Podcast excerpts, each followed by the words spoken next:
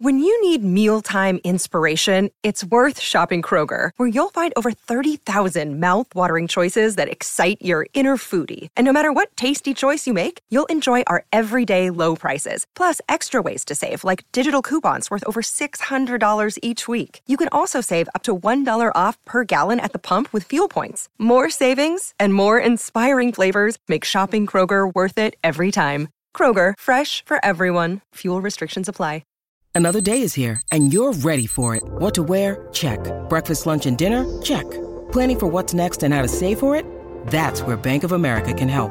For your financial to-dos, Bank of America has experts ready to help get you closer to your goals. Get started at one of our local financial centers or 24-7 in our mobile banking app.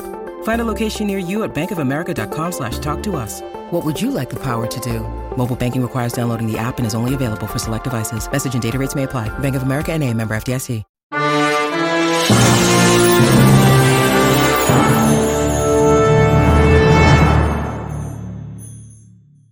Welcome, Pewter Report readers, viewers, and listeners to a brand new edition of the Pewter Report podcast, energized by Celsius, the official energy drink of pewterreport.com. We are moving forward into the offseason for your Tampa Bay Buccaneers. And even though we're still a little sad that the Buck season is done, that does mean we can turn our attention to the offseason, but more specifically, the NFL draft. So you are in for a treat, Pewter people and Bucs fans, because we are dropping the official first seven round Bucs mock draft of the 2024 draft season, brought to you by pewterreport.com and SR. I'm your host, Matt Matera, joined with me. I just mentioned his name. He's the face that runs the place at this publication, Scott Reynolds. Scott, you've been working diligently, very hard, and it's out for public viewing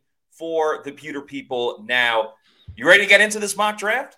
Yeah, yeah, I am. It's it's always exciting to to do these mock drafts. The first one always sucks because you don't have an idea of which free agents they're going to sign or re-sign in this case. But Matt, I think we have a pretty good indication which Buccaneers this team wants back in terms of free agents, right? We talked about it yesterday. We'll talk about it until they're until the, the ink is dry on the contracts.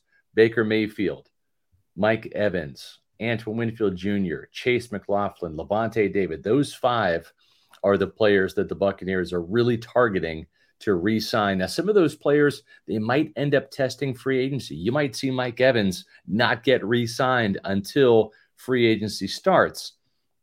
Maybe he gets a new deal before then, but who knows? I wouldn't be surprised if, if they let some of these players test free agency to see what kind of offer they get, bring it back to general manager Jason Licht and assistant GM slash capologist slash uh, cap Jedi Mike Greenberg to to match and uh, and then go from there. And that's why free agency is before the draft. So you fill some of those needs, you re-sign some players, you add some new ones, and then you attack the draft. And Jason Licht, Todd Bowles, John Spytek, Mike Biehl, Rob McCartney, all those scouts, they've done a great job over the last two years, Matt, of filling a lot of, of holes and finding some starters 10 starters in the last two drafts when you include Trey Palmer, the team's number three receiver in that mix. And of course, Jake Camarda, who's one of the league's best punters, was a fourth round pick, kind of mocked when it happened. But man. Jason Licht nailed a punter, and he is indeed a starter. So that's 10 starters. They're going to need a couple more, Matt. And uh, we have a couple of, of su- suggestions for the Buccaneers here. This is the first of our five mock drafts. You and I Josh Queipo, Bailey Adams, Adam Slavon. We're going to be in Mobile, Alabama this time next week at practice, looking at the Senior Bowl uh, talent there. And one of the guys that was there at the Senior Bowl last year that caught our eye was Yaya Diaby, who ended up being a Bucs best bet in our final uh, draft uh, analysis leading up to the draft and became a Buccaneer. Yeah, and one of the best things, Pewter people, maybe you're new to Pewter Report or kind of getting more into the off-season draft coverage that Pewter Report does. Nobody is better in the game than predicting who the Bucs may pick at each position than SR Scott Reynolds. Each year, he does a Bucs best bet at every single position, and nobody's perfect. No one can get every single one. But the person that gets damn near closest to it is Scott. And you mentioned Yaya Diaby, someone that we talked about during the Senior Bowl last year. Cody Mauch was a big guy on our yep. radar that we talked about at the Senior That's Bowl. Right. So when we go to the Senior Bowl next week, we will be highlighting all the big plays. We'll be paying a little bit more attention to areas of need of the Buccaneers. Don't get me wrong, it'll be very exciting that Michael Penix Jr. is there at quarterback and, yeah. Bo Nix, but that might not necessarily be the route that the Bucs go. We'll still get into plenty of what they do, but it's exciting to see other positions that the Bucs um, are going to watch. So um, stay tuned for all of that next week at the Senior Bowl. I'm very excited for that. And uh, one last thing that you kind of brought up at the beginning of this with letting some players um, go and talk to other teams. There's been a precedent for that with the yeah. Buccaneers, most notably at cornerback for uh, just, I think it's more of a coincidence than anything else. But Carlton Davis, they did it a couple right. off seasons ago, and they did it with Jamel Dean last off season as well. So don't worry, Bucs fans. You're probably going to hear Mike Evans has spoken with the Houston Texans. Mike Evans has spoken with the Kansas City Chiefs. There's going to be plenty of that chatter with multiple guys. I'm sure you'll hear it with Lavonte David as well. Right. That doesn't mean that they're going there because they don't go until Jason Licht says. They, uh, yeah, yeah, that's true. And and so you know, you look at at um, um, we had a little bit of news, and we'll talk about that uh, first today. Um, some stories on PewterReport.com. The Buccaneers did re-sign what 14 players to futures contract. They did today. Yes. Yeah, and one of those guys was a player who behind the scenes was really making a lot of noise, and that is um, Jose Ramirez, the team's final pick in the 2023 draft.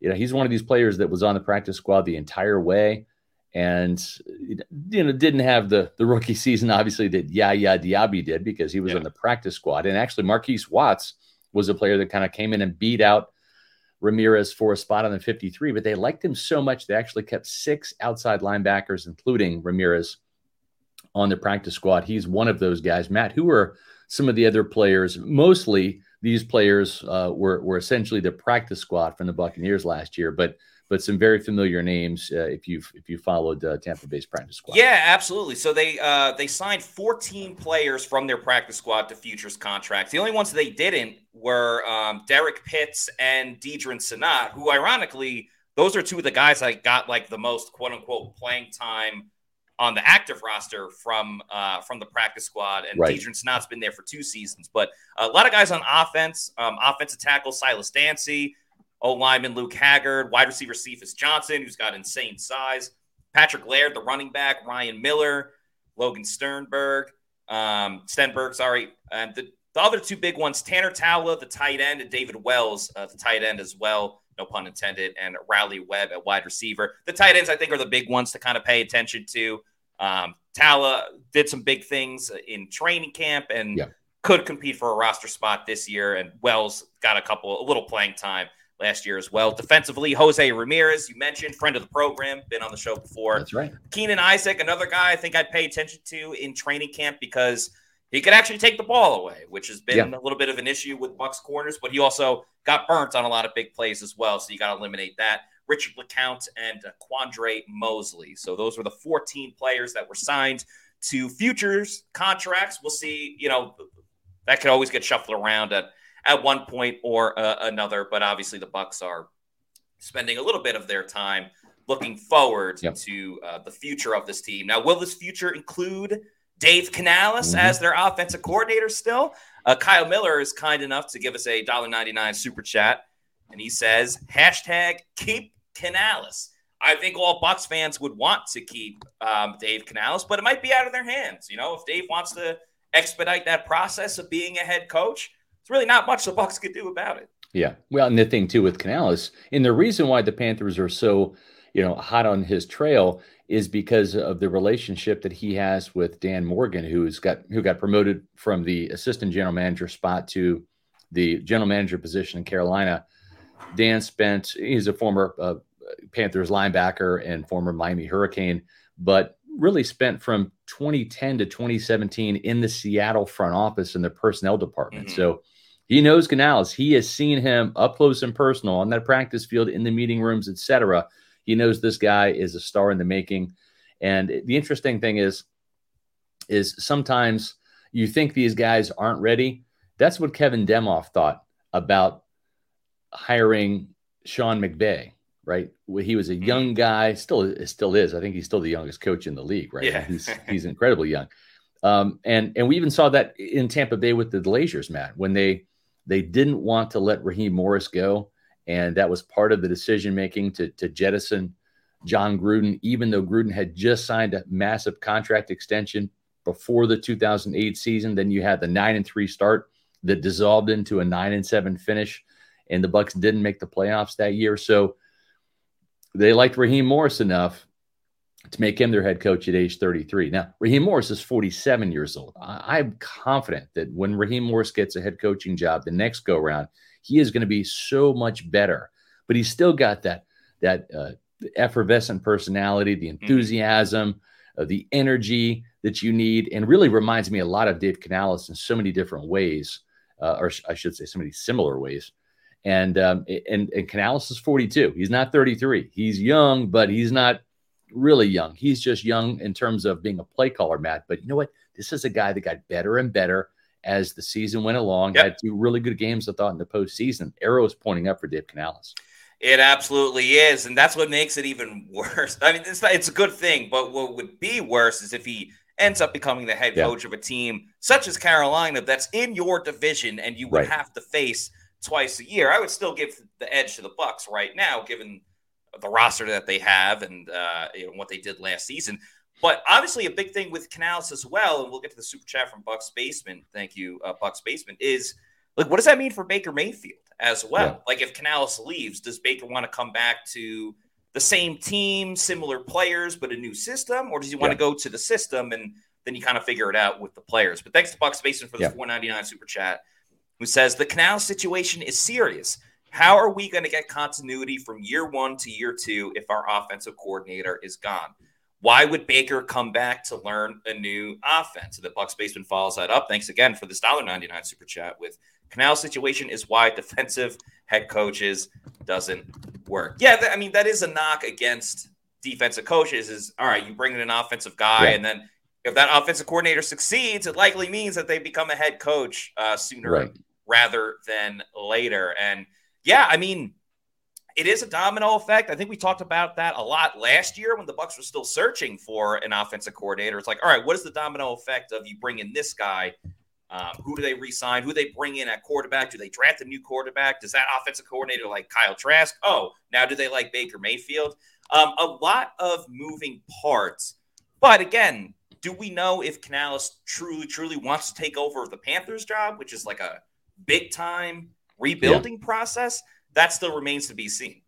Yeah, well, yeah, especially when you have an owner in David Tepper who is is probably the quickest trigger finger yeah. of any owner, maybe in NFL history. I mean, didn't even let Frank Reich get to halfway through the season; he was gone, and uh, and has already gone through what two head coaches, two interim coaches. Right now, he's looking for another head coach. And so, if you're Dave Canales, yeah, there's only 32 jobs. It's very appealing, but man, that Panthers team is they're a long ways away from being competitive. And and I think whoever steps in there, you're just setting the table for the next guy because you might get some incremental wins. You might go from two wins to four or five, Matt, this year. But at some point in time, David Tepper is going to continue to churn at head coach, and uh, and I think they're probably two two head coaches away from having Tepper be fine with a guy getting the yeah. Panthers to maybe eight or nine wins. We'll see.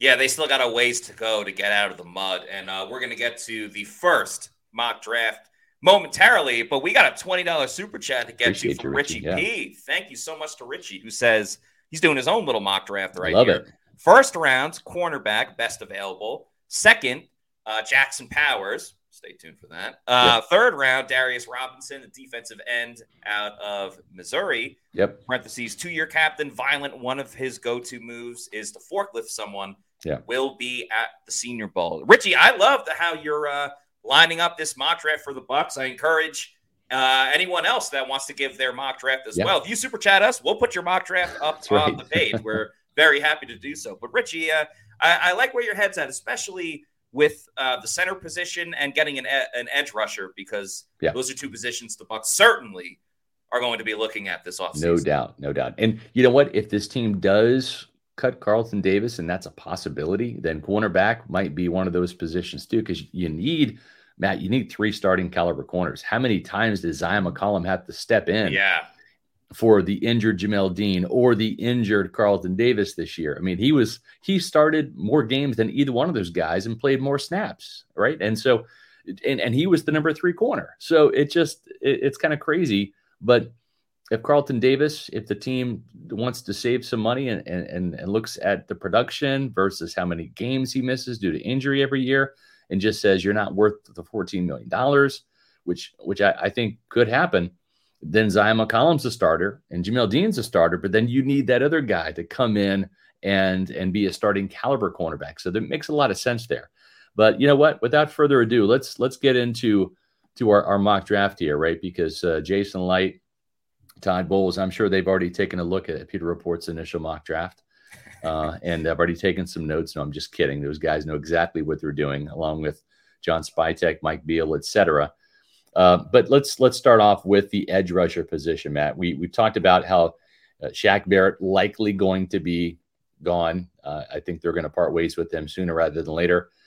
And it's not going to really create cap room, but what it's going to do is it's going to allow the team to move on without having to pay him a, a, bunch of money in in base salary this year. So you're saving some cash for the Glazers by doing that. Four and a half sacks coming off the Achilles. He's going to be 32 next year. Mm-hmm. He's just not worth the money anymore. And so the Bucks are actually going to take a larger cap hit, accelerate some of his money that that he's due in in uh, in in forthcoming years, in void years, and, and uh, accelerate that money and and take a larger cap hit this year, but they're going to free up the roster space. And and I think that Joe Tryon-Shoyinka is a player who's not going to get the fifth year option. They'll let him play just like Devin White on his his contract year. Um, they did pick up the fifth year option for for Tristan Wirfs last year, but I don't think they're going to do that for Joe Tryon-Shoyinka, who was the first round pick in the 2021 draft. And and so it's a contract year for him. And right now, I think he's probably penciled in as the starter opposite Yaya Diaby, right, with Anthony Nelson as the number mm-hmm. three. But you're going to need somebody else that can get to the quarterback on a consistent basis. Matt, we saw the edge rushers just not show up in Detroit, right? Mm-hmm. And and and we saw Calijah Kancey, Vita Vea combined for 11 of the team's 17 pressures. And that's just not good enough. So our initial pick for the Buccaneers, Alabama outside linebacker. He was a defensive end slash edge rusher, but he'll play outside linebacker in Tampa Bay. Chris Braswell. Now he doesn't have the the name recognition that that a couple of other Alabama Crimson Tide edge rushers had. You had Will Anderson Jr., who was you know one of the, the top picks in this year's draft, mm-hmm. and and he um, you know he was the the Lombardi winner. He was the the Lott Impact Trophy winner. He was the Chuck Bednarik winner. He was the SEC Defensive Player of the Year. And and the other guy, oh yeah, Dallas Turner. he was the SEC Defensive Player of the Year this year. And Turner is expected to be a top 15 pick this year. So it's no surprise that Braswell was only a part-time player, a role player uh, in his 2022 season because he's playing behind, you know, a, a top five pick and a top 15 pick. But when he did get the chance to play this year, he really came through uh, in, in spades for the Alabama Crimson Tide. And, and, I think he outplayed Dallas Turner in some of those games. I really do. Um, after having 20 tackles, four tackles for loss, two and a half sacks, and a forced fumble in 2022, he had 42 tackles, eight sacks, three forced fumbles, an interception, and a blocked field goal and what I like about him is, is he had an 87.9 pass rush grade from PFF with a very good 80 or sorry 18.2% uh, pass rush win rate. And it wasn't just the sacks he put up 10 quarterback hits and 33 hurries, along with uh, three forced fumbles. And when he was around the ball, the ball came out. There he is sacking Joe Milton from Tennessee. He had an interception that he turned into a pick six in a game. Very good athlete, uh, very good speed to power. And he's even a factor in special teams. He blocked a, a field goal last year and and also blocked a punt against Mercer during his his first year at Alabama. So Matt, this is a player that I think can come in, He's not as heralded as some of these other pass rushers, the Bralen Trice, the mm-hmm. the uh, the kid from uh, LSU, uh, Leo Latu, um, but you know, and certainly Dallas Turner. But I think this guy with more playing time can really be a good pro because he just had to bide his time at Alabama. And you know what's interesting is that was uh, I'm not comparing the two, but that was a little bit of what we had talked about last year at the time with Yaya Diaby of a player yeah. that has all the tools, all the Bingo. intangibles, but hasn't played as much football and hasn't started at that level that maybe you would want someone uh, a bit more polished. So I really like this pick. You talk about the athleticism. He's a violent player as well, which I always think the, the Bucs defense could use a little bit more yeah. physicality and things of that nature. But outside linebacker in this Bucs 3-4 de- defense with the Todd Bowles defense, they have to be athletic because Todd Bowles drops yeah. them back in coverage. And, you know, if Shaq's out of there, I still like the depth overall yeah. outside linebacker, but it doesn't mean it can't get better. Like you right. talked about, just not being able to get home with the four man pass rush. They can do all the fun, exotic blitzes until the cows come home. Yeah. There was a, a, great video by Ben Solak that you quote tweeted as well, yeah. where uh, the Bucs against the Lions, they had a bunch of different things. They had Vita Vea go outside and a couple out speed guys go inside. Amon-Ra St. Brown was still wide open over the middle right. of the field, and he just happened to drop it. It wasn't yeah. because of pressure generated by the Bucs. So right, you Did like nothing to have to, that to deter yeah. Jared Goff. Yeah, exactly. So um, I really like this pick. Anytime you get a player that you know comes from Alabama, you know that moving to the next level, while it's still big for everybody, yeah. the lights will never be too big. Alabama yeah. plays hey, Brian Branch, man, games. right? Brian yeah, Branch. Brian Branch. Brian Branch, his rookie, his first game as a rookie, had an interception off of Patrick Mahomes. Yeah. That's a pretty big deal. I think it went off a player's hands, but regardless, yeah, took it back for a pick six. Yeah, yeah, you're right. Now, now the other thing too is is uh, you know we're we're kind of anticipating Bralen Trice being gone. We're anticipating Jared Verse being yeah, gone. Remember, the Bucs State. picking what 26? 26, yeah. Yeah, 26. so there's going to be a lot of good players off the board. Exactly. So the, the question here is is uh, would I take Chris Braswell over Chop Robinson from Penn State? And uh, you know the the the sack production wasn't there. I don't think that Robinson was while he flashes, he's got a great burst. He he can dip and rip. He can get under tackles.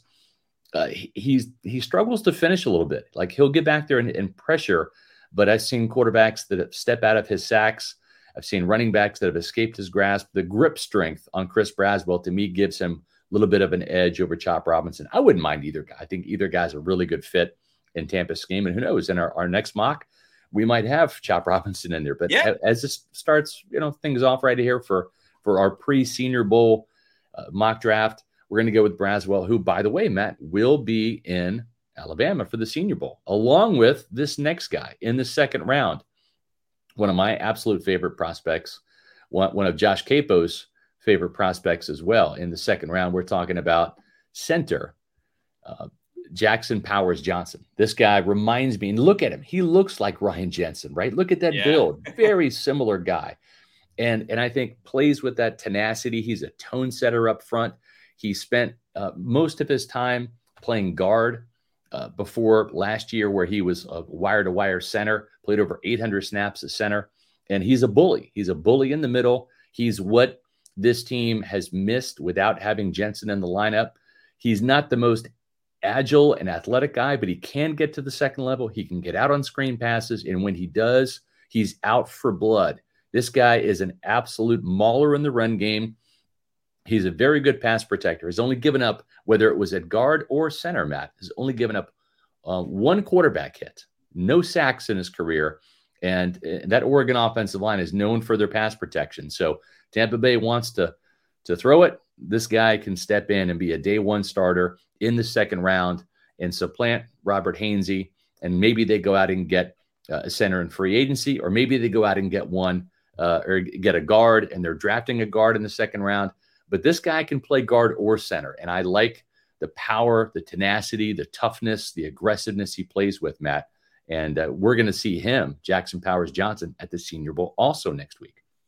Another important thing from this Buccaneers offensive line that uh, Powers Johnson brings is, you know, getting to the second level, like you said, and just having athleticism. I mean, we've talked a lot about how Tristan Wirfs is is very athletic for playing offensive tackle, and Cody Mauch is a guy that really excelled at getting to the second level over uh, in college, and obviously trying to do it uh, in the NFL too. I mean, I still remember when Rachaad White had that screen pass for a touchdown several weeks ago. Cody Mauch was the guy running with them, uh, stride for stride. So bringing in another center, a physical guy, or if they want to bring him at guard as well, I think it's important to remember the Oregon offense, while still very flashy and super, super productive, it wasn't like your finesse style of Oregon offense back when like Marcus Mariota was playing.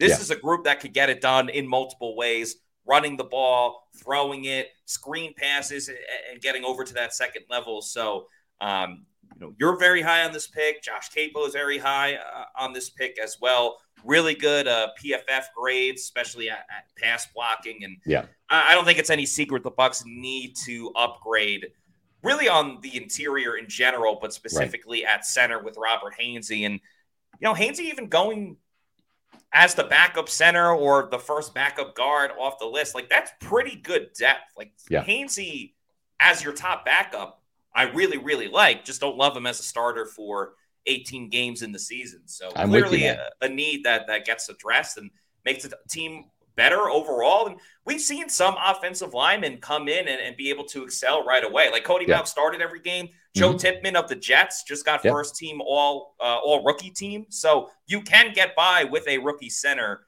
mm-hmm. at the helm. And if, if he ends up going to the Bucs, that's that's what Tampa Bay will try to do.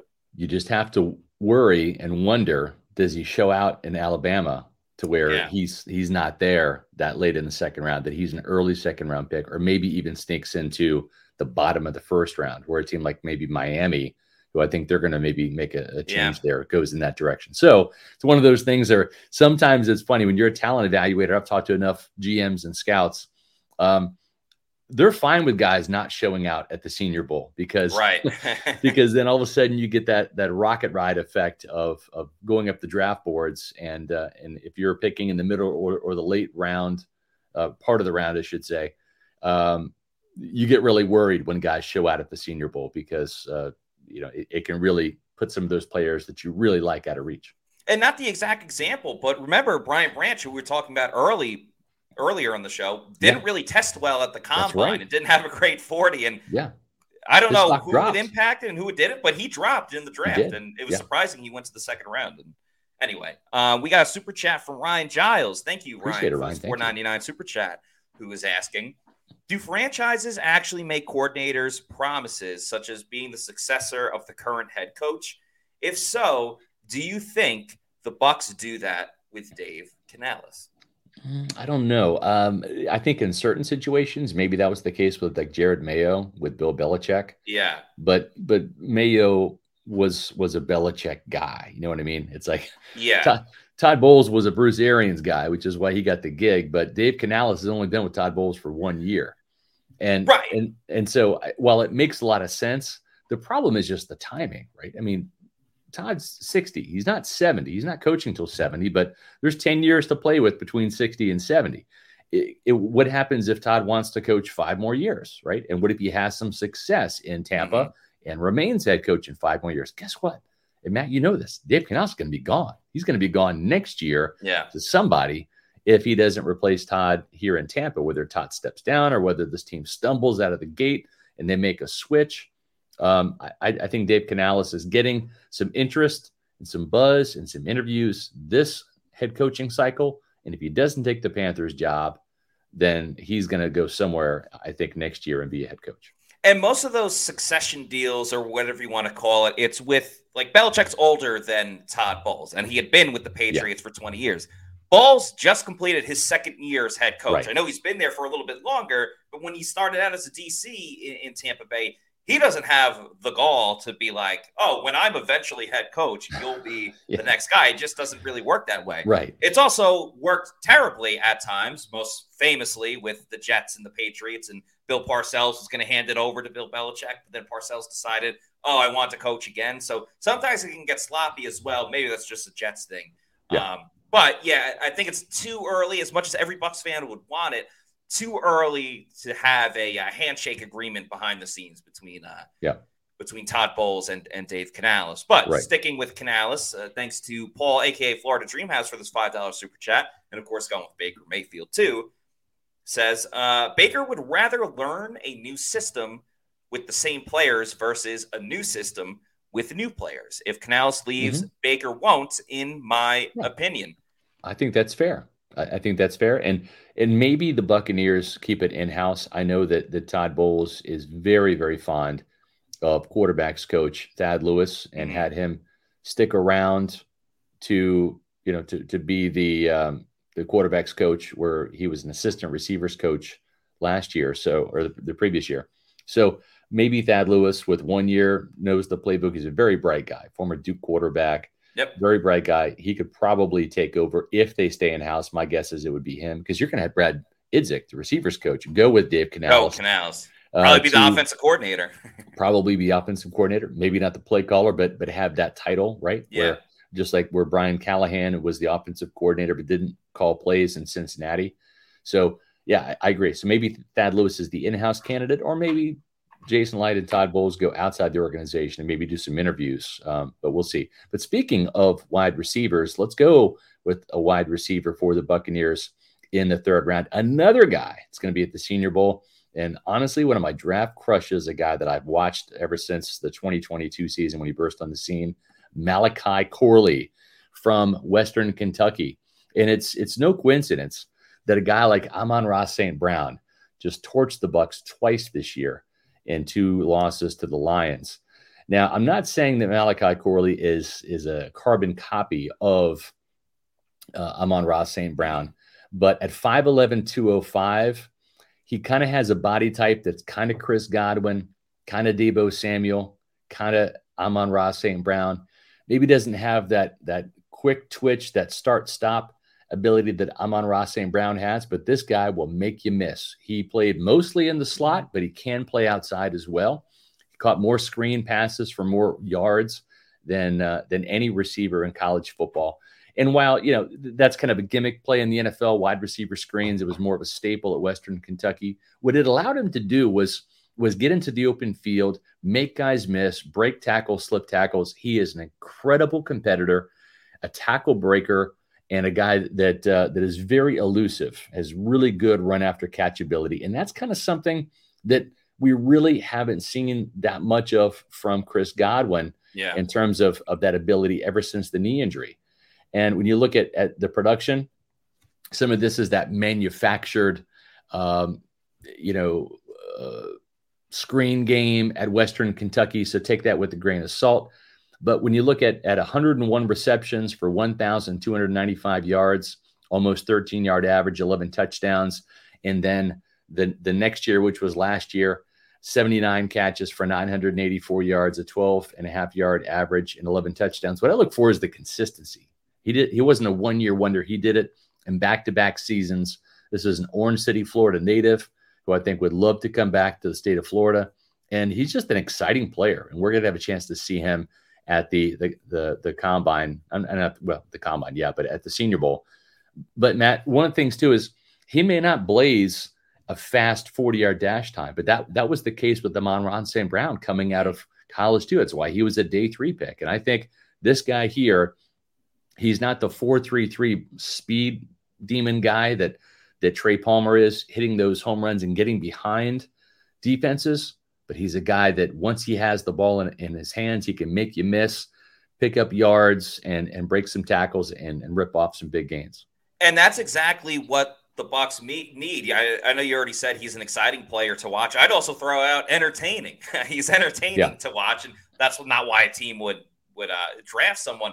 Right. But the yards after the catch was a big em- emphasis for the Bucs heading into the season with Dave Canales. Yeah. And I thought they were okay to good at it, but I definitely think that there's room for improvement with yeah. those yards after the catch. We saw how important it was when David Moore had that touchdown against Green Bay or in the playoff game against right. the Eagles, and how big it was when Trey Palmer did the same mm-hmm. um, against the the Philadelphia Eagles. But uh, I, I'm with you on that. Getting Corley in the slot. I don't care that his four three might not be this because he's got the game speed, and the game speed is is more important than right. anything else. So if the Bucs can have another guy that a defense has to go, oh my god, yeah. don't let him get the ball because he'll break a bunch of tackles, right. and you already still have to worry about hopefully Mike Evans and uh, right. you know Chris Godwin has a bit of a a bounce back year. Mm-hmm. I like that they'll have the speed, they'll have size, hopefully with Mike Evans, and yeah. um, and then a, a true uh, tackle breaker like Corley to mix with someone like Rachaad White as well, who can get it yeah. done uh, in the passing game. So, well, yeah, and, and the, yeah, I was yeah. gonna say the thing too is is he, he's gonna have a chance at the Senior Bowl to really you know impress some people.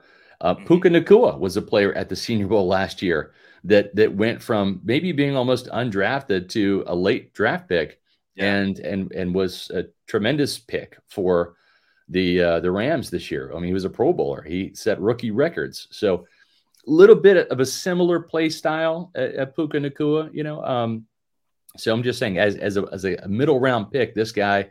And listen, Lightning struck, you know, before the third round for the Buccaneers in 2017 with Chris Godwin. So yeah, this is kind of that same area where where Tampa Bay might uh, find another uh, big time receiver in Malachi Corley.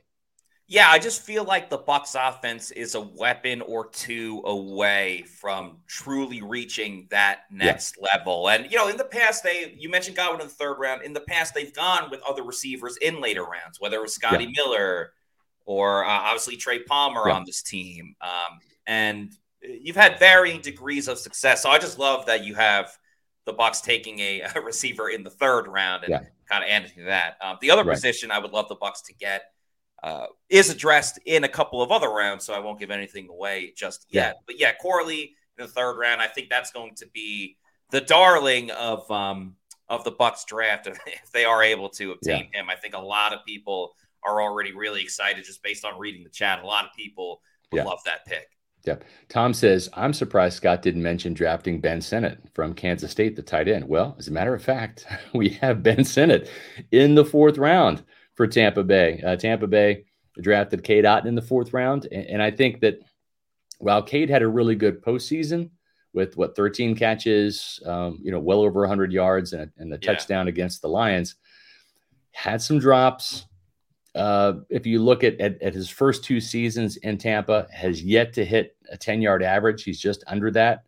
There are some physical limitations with with Cade, where I think Cade is is a, is a tremendous tight end too. I think he's one of the best tight end twos in the league. But as a tight end one, I think the Bucs can do better. And you know, Dalton Kincaid from Utah would have been a fantastic pick. Obviously, the Bucs loved Sam LaPorta, uh, and they were unable to draft him. So, uh, but it's that type of guy that I think you you strive for in the draft. You know, trying to find that next Kelsey, that next Kittle, that next Hockenson type guy. And I'm not saying Ben Sinnott's that guy, but I think he's in between that that realm and K. Dot. And I think he's an upgrade. And is this a homer pick? No. There are plenty of Kansas State players I absolutely have not pined for. Yep. I have not uh, stood on the table for or even mentioned in years past. But this is one of those guys that that I, I will.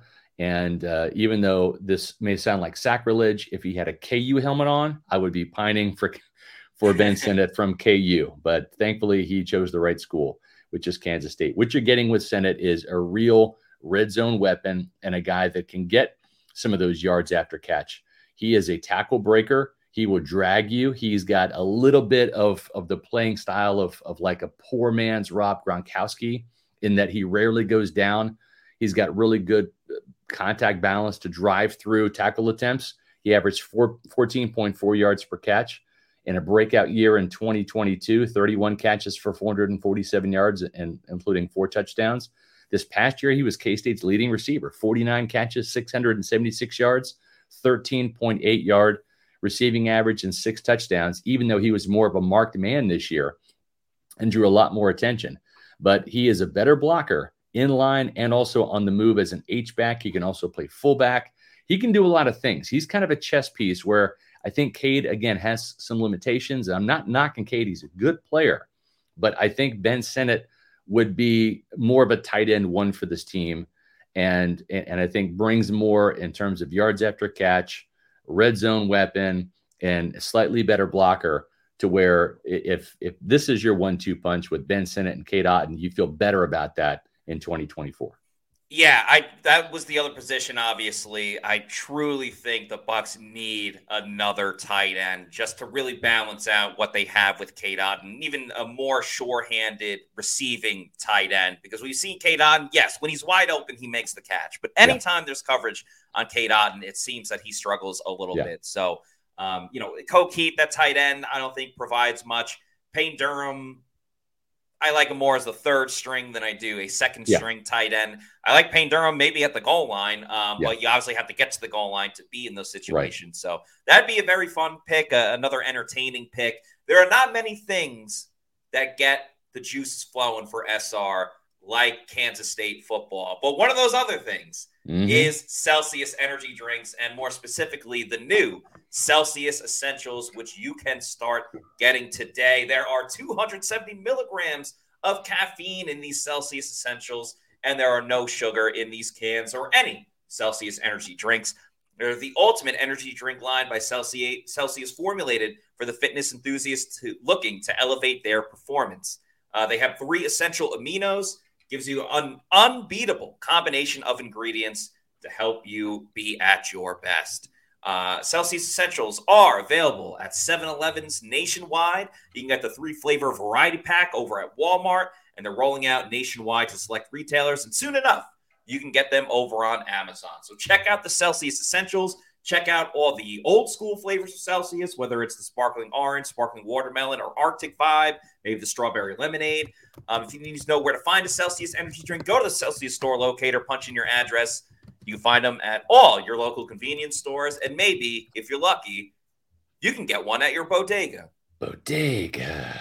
And once you keep going to your bodega and you know you want more and you want to get them in bulk, you can get them in bulk. Go back to Amazon click on the subscribe and save. Get that variety pack because variety is spice of life and have it sent to your place of residence whenever you want. You're in charge. Just make sure you're drinking Celsius energy drinks, the official energy drink of the Pewter Report podcast.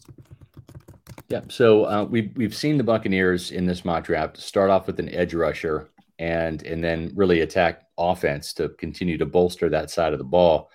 And and again, we'll see, folks. This is just the first mock draft. We still have yeah. to hit free agency and all of free that. Free agency will change a whole lot, but no you know, we, we, see people do mock drafts like before we even hit January. So yeah, uh, part of it's all in good fun. Part of it's obviously a very realistic approach to um, to, to how the Bucs will attack this yeah. year's offseason and the draft. Um, but yeah, there's a lot of moving parts. Things will change. Yep. This is a good question here from Brandon Riley. SR, I know you're a defensive minded guy, but how can you not put O line at the top of the draft order? Imagine how much better we'd be. Uh, we would have been if Baker Mayfield wasn't constantly running for his life. I understand that, but at the same time, it's it's the value proposition as well, right? Maybe maybe a, an offensive lineman like like Graham's uh, or uh, Duke's Graham Barton who played tackle but probably will, will move inside to, to guard. He might be a, a decent pick at, at the that number 26 spot, but it's finding the right guy. And and maybe maybe Jackson Powers Johnson blows up at the Senior Bowl and, and is a first round caliber player when it's all said and done. Maybe he tests well athletically and and he's the first pick, right? So I'm not saying that, but Jason Licht has mined the second round and the third round for offensive linemen, right? Whether it's it's Donovan Smith and Ali Marpet in the second round back in 2015. Uh, whether it's Cody Mauch this past year in the second round, you look at Alex Cappa in the third round, Robert Hainsey in the third round. That seems to be kind of the sweet spot for those offensive linemen. I know that Tristan Wirfs was a first round draft pick. Don't mm. don't think I've forgotten about Tristan, but the Bucs were were picking in the top 15 that year, and and they're a little bit further out of reach there, and and they don't need a tackle. And I think tackles they they have more value than guards and centers do.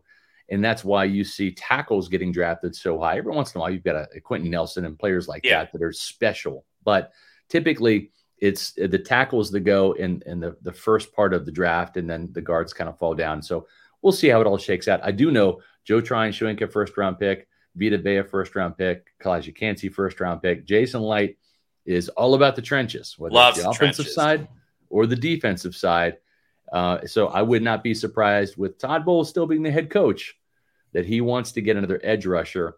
And Jason Licht, quick to pull the trigger.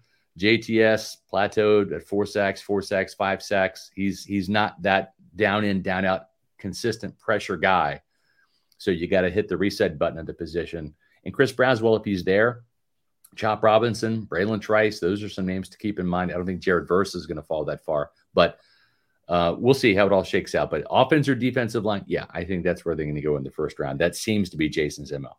I just I still remember last year at the combine when we got to speak to Todd Bowles and Jason Licht before they go up at the podium and speak to the general public. Jason Licht, uh, I, I don't have this quote verbatim, but it was something along the lines of, "If I could, I would draft ten offensive lineman. Yeah, or something along those lines. yes, exactly. He loves building in the trenches um, on, on offense and defense, and the defensive yeah. line could look a little bit different this year. I mean, yeah. Greg Gaines was on a one year contract and Will Gholston was on a one year mm-hmm. contract. And Greg Gaines obviously has a connection with that defense, with Vita Vea being a Washington Husky yeah. and the Washington pipeline that they have there.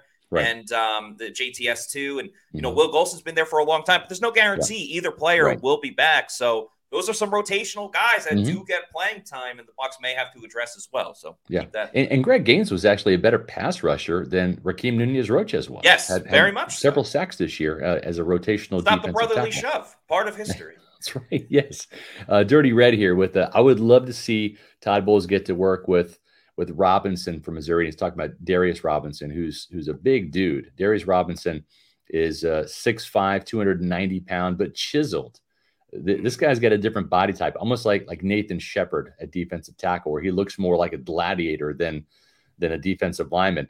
Um, he's kind of an angular player. He's a three-four player, but really was was a down lineman more than a true outside linebacker, an edge rusher, if you will. But you know, Robinson was a good player. 14 tackles for loss, eight and a half sacks at Missouri, forced a fumble, had a fumble recovery.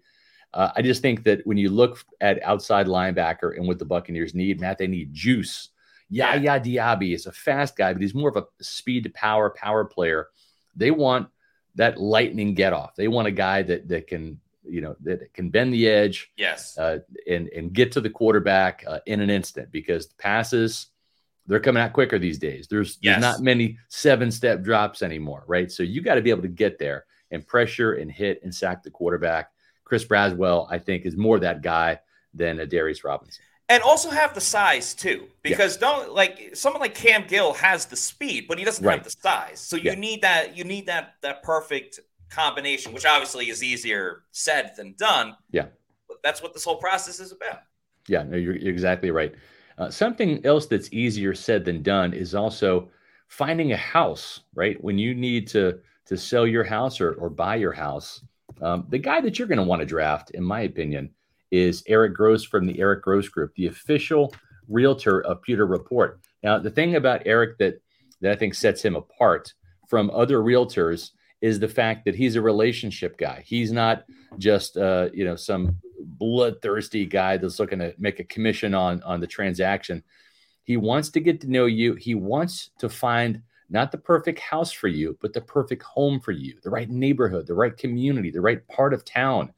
And he takes the time to get to know you and your wants when you're looking for a house. Or if you need to sell, he's got that market research at his fingertips that can get you the best price on your house.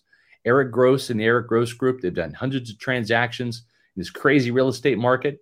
Eric is an avid Pewter Report reader and a Tampa native. His dad was stationed at MacDill Air Force Base. Give him a call. Have him be the guy you turn to when you want to buy or sell your house. 513 907 4271. That's his number. 513 907 4271. Even better, go to housesinfla.com. That's housesinfla.com. Check out their inventory. You can also find out when their most recent open houses are going to be on social media at Facebook and Instagram at Eric Gross Group. So let Eric Gross and the Eric Gross Group take the pressure off your home buying or home selling experience. No matter where you are in your home ownership journey, you're going to feel welcome with the Eric Gross Group, the official realtor of Pewter Report. Make sure you visit houses in FLA. Scott, this uh, this next pick that you have in the mock draft uh, kind of goes back to one of the pipelines that the Bucs have. They've drafted a fair amount of players or signed a fair amount of players from this school um, yeah. over the past couple of years, and uh, think uh, these guys might be happy again, bringing in a, yeah. a, a, fellow player from the school. Right. So we had the fourth round pick, Ben Sinnott from Kansas State, the tight end, but no fifth round pick because they used a fifth round pick last year to trade up to get Trey Palmer in the draft. Mm-hmm. So they're without a fifth round pick. They will have an extra seventh round pick as a compensatory selection for losing Mike Edwards in free agency. There's a formula that that shakes out in terms of which free agents you gained and which free agents you lost. And if you lost more than you gained, then you get a compensatory pick somewhere between rounds three to seven. Mike Edwards was not that big of a loss, so the Bucks got a seventh round pick as it stands. So no fifth round pick, but in the sixth round pick, the Buccaneers go with a cornerback, Sebastian Castro, out of Iowa.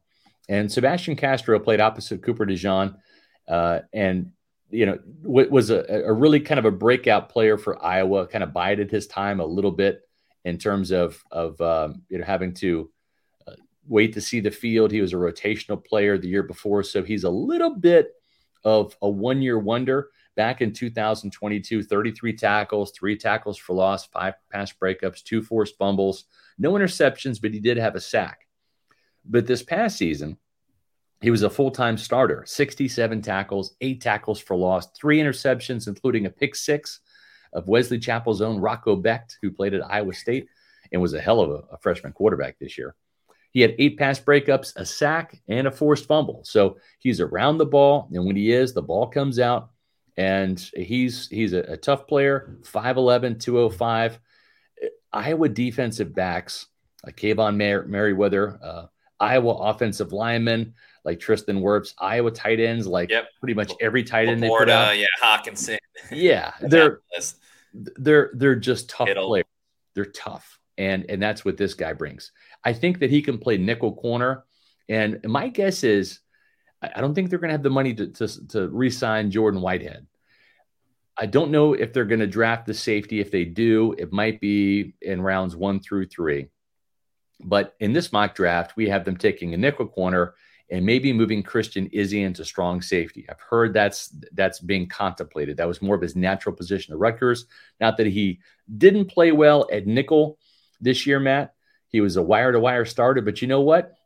Antoine Winfield Jr. was better at safety than he, he was. was. at nickel corner. Maybe Christian Izien becomes more of a playmaker at strong safety for the Buccaneers. Got a very similar build to Whitehead. And maybe Sebastian Castro is a guy that you that you stick in there who's more of a natural corner in the slot.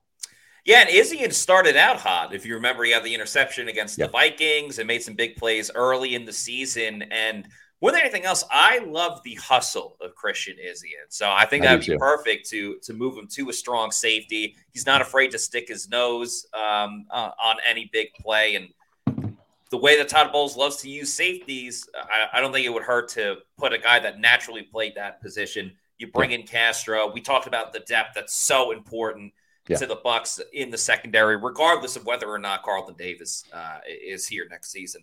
Thanks to the Callum Shaw for this 1999 super chat. We appreciate yeah. it. Who says, Thanks so much for all your time and effort covering this team. Appreciate your content you. through the year really helps me stay informed and entertained through the season. Can't wait for more draft coverage, outside linebacker or cornerback in round one, please. Well, once again, appreciate the, the kind words. We try to keep you entertained, and we very much yep. try to keep you uh, informed throughout the year. And the draft coverage is just as much fun as the uh, in-season coverage um, as well. And yeah, outside linebacker. That's that's yeah. where we went with first overall draft pick. Well, yep, and we're seeing a lot of these guys uh, in the mock draft. Matter of fact, the first four picks: Sinnott, uh, Jackson Powers Johnson, Malachi Corley, and Chris Braswell. They're all going to be in Mobile at the Senior Bowl. At least right now, they've committed. Some of those guys end up backing out, or you know, they end up getting injured, dealing with something like that, and, and they they end up backing out. But as it stands right now, at least four of these guys in the mock draft will be at the Senior Bowl. Maybe uh, Sebastian Castro is there. Maybe, maybe, he's at the East West Shrine game. But but uh, appreciate that, uh, Callum, very much. Yeah, Callum uh, Shaw. Sorry, I, I pronounced yeah. the name wrong. Callum Shaw. My bad. But yeah. appreciate the super chat so much. So uh, with Baker Mayfield having so much success, right? It didn't seem right to have the Bucs pick a quarterback in the first round because he's not going to see the field kind of a waste of, of, a pick there. And we know how you feel about second round quarterbacks, right? Uh, you Kyle Trask people. So uh, we waited a little bit, and maybe the Buccaneers changed their mind and they pick a quarterback like I don't know Michael Pratt from Tulane, maybe in the middle rounds. But in this particular mock draft, we have them waiting until round seven to go with uh, Sam Hires from Samford. He's got some experience playing against the likes of Auburn and Georgia. Didn't exactly fare too well because you know it's Samford, but this is a player that's a bit of a prolific passer.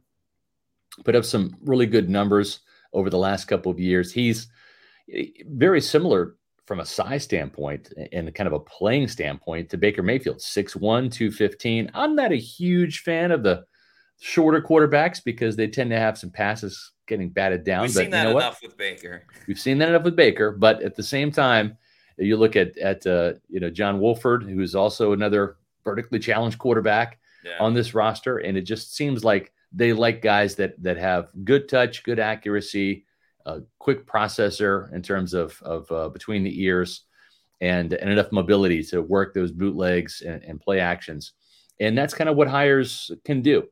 He had uh, 3,544 yards passing in 2022 for Samford, 36 touchdowns, four interception. That's an eye catching ratio right there.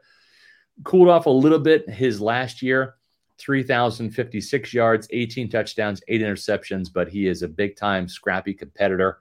And we'll see. It's, it's uh, a, you're going to need another quarterback, I think, because Trask's contract is going to be up.